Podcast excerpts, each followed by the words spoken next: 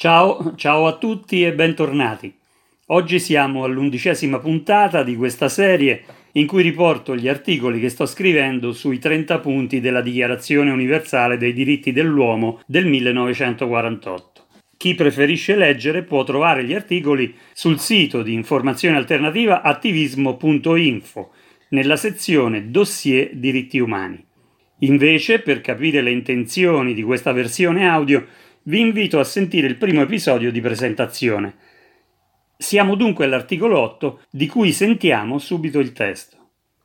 Articolo 8. Ogni individuo ha diritto ad un'effettiva possibilità di ricorso a competenti tribunali contro atti che violino i diritti fondamentali a lui riconosciuti dalla Costituzione o dalla legge. Come possiamo vedere si continua con l'ambito della legge, iniziato con il precedente articolo, ambito a cui la Dichiarazione universale dedica ben cinque articoli. Sappiamo benissimo che quello della giustizia è un tema spinosissimo perché direttamente legato alla possibilità del vivere civile, un ambito che oggi appare sempre più complesso e soggetto a forze e destini fuori dal controllo del cittadino, è infatti con la legge che abbiamo o dovremmo avere la possibilità di vederci effettivamente riconosciuti tutti i diritti che ci spettano a livello individuale. Abbiamo sin qui visto come le Nazioni Unite e il diritto internazionale si dovrebbero basare, almeno dalla promulgazione dei diritti umani in poi, sul riconoscimento giuridico e sulla difesa dell'individuo. L'essere umano è o dovrebbe essere pertanto al centro del diritto. Al contrario, e nonostante la legge debba necessariamente far perno sull'individuo, non possiamo non vedere la sostanziale debolezza delle possibilità del cittadino di ottenere una vera tutela dei diritti umani e di altri diritti a lui riconosciuti. Negli articoli sui punti precedenti della Dichiarazione universale abbiamo anche visto il progressivo indebolimento dello Stato di diritto rispetto all'influenza di entità sovranazionali politiche, finanziarie e di altra natura. Nonostante i diritti universali e i vari trattati da questi ispirati, la storia moderna ci parla di un crescente arretramento nella tutela dell'essenza giuridica dell'individuo e della sua comunità. Sappiamo benissimo che l'Italia è uno di quei paesi, fra quelli più sviluppati, ad avere un sistema legale assai complesso, inefficiente, lento, farraginoso e incomprensibile ai più. La formulazione della legge è spesso criptica e le sue cavillosità sono fra i principali ostacoli all'effettiva possibilità di ricorso a tribunali competenti, per non parlare del costo necessario. Oltre a questo, l'effettiva protezione che abbiamo dalla legge per quanto riguarda il rapporto con entità pubbliche o private è assai lontana dall'essere minimamente accettabile, per non parlare del diritto al lavoro e dalla sicurezza dovuta ad ogni essere umano per ogni frangente indesiderato che metta in pericolo la sua vita e dignità. Possiamo constatare ciò nel vivere quotidiano, da quando apriamo una bolletta o da quando ci interfacciamo con qualsiasi ente, o quando vediamo ledere i nostri diritti, o quando la nostra vita e sopravvivenza è esposta ad eventi che niente hanno a che vedere con la nostra diretta responsabilità.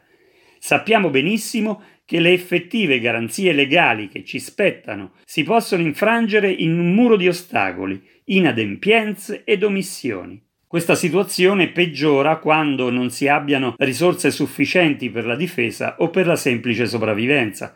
Esiste sì il cosiddetto patrocinio gratuito per i meno abbienti, ma credo sia tutta da verificare l'effettiva efficacia del suo operato. In un sistema come quello italiano di sovrapproduzione normativa, altrimenti detta inflazione legislativa, risulta certamente difficile poter avere la meglio in una causa in cui la controparte disponga di poderosi mezzi difensivi. Troppo spesso l'equilibrio fra accusa e difesa è quindi compromesso, ma non credo che il giudice tenga normalmente conto di ciò. Oltre alla qualità, sarebbe da rivedere anche la soglia di reddito per l'accesso al patrocinio gratuito. Sappiamo fin troppo bene che far valere i nostri diritti è troppo oneroso per la maggior parte delle persone, anche se non appartenenti alle fasce meno abbienti, il tutto aggravato dalla lentezza del processo, un primato questo tutto italiano. Abbiamo poi la figura del difensore civico, quello che media ed interviene fra il cittadino e la pubblica amministrazione. anche questo istituto dovrebbe essere potenziato o messo in opera dove necessario o inefficiente. Oltre ai problemi sin qui esposti, si deve annotare che il sistema non rende facile per il semplice cittadino il ricorso a competenti tribunali. Grazie all'ampliamento delle sedi internazionali deputate alla difesa dei diritti umani, abbiamo l'ulteriore possibilità di poter accedere a gradi di giudizio superiori a quelli nazionali possibilità che resta anch'essa troppo spesso una chimera.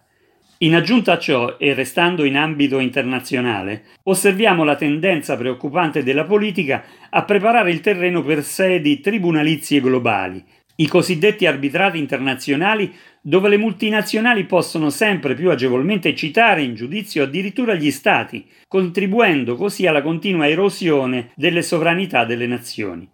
Abbiamo quindi una verità ed una necessità in ordine a quanto sin qui esposto.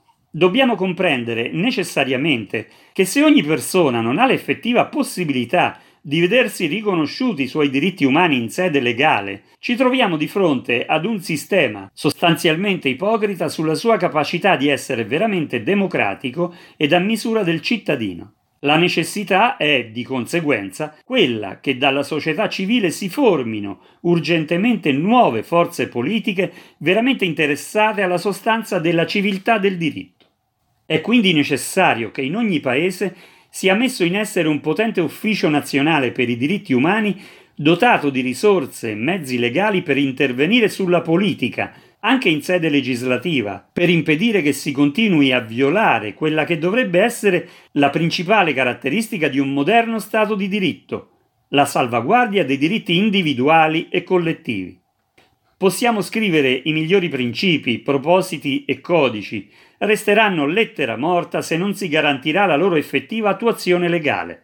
Stiamo consegnando quel che resta della nostra civiltà nelle mani di nuovi abusi ed ingiustizie alle quali sarà sempre più difficile opporsi, al controllo privato della tecnologia, della finanza e della politica che abbiamo visto in merito agli articoli precedenti, dobbiamo purtroppo aggiungere quello della giustizia.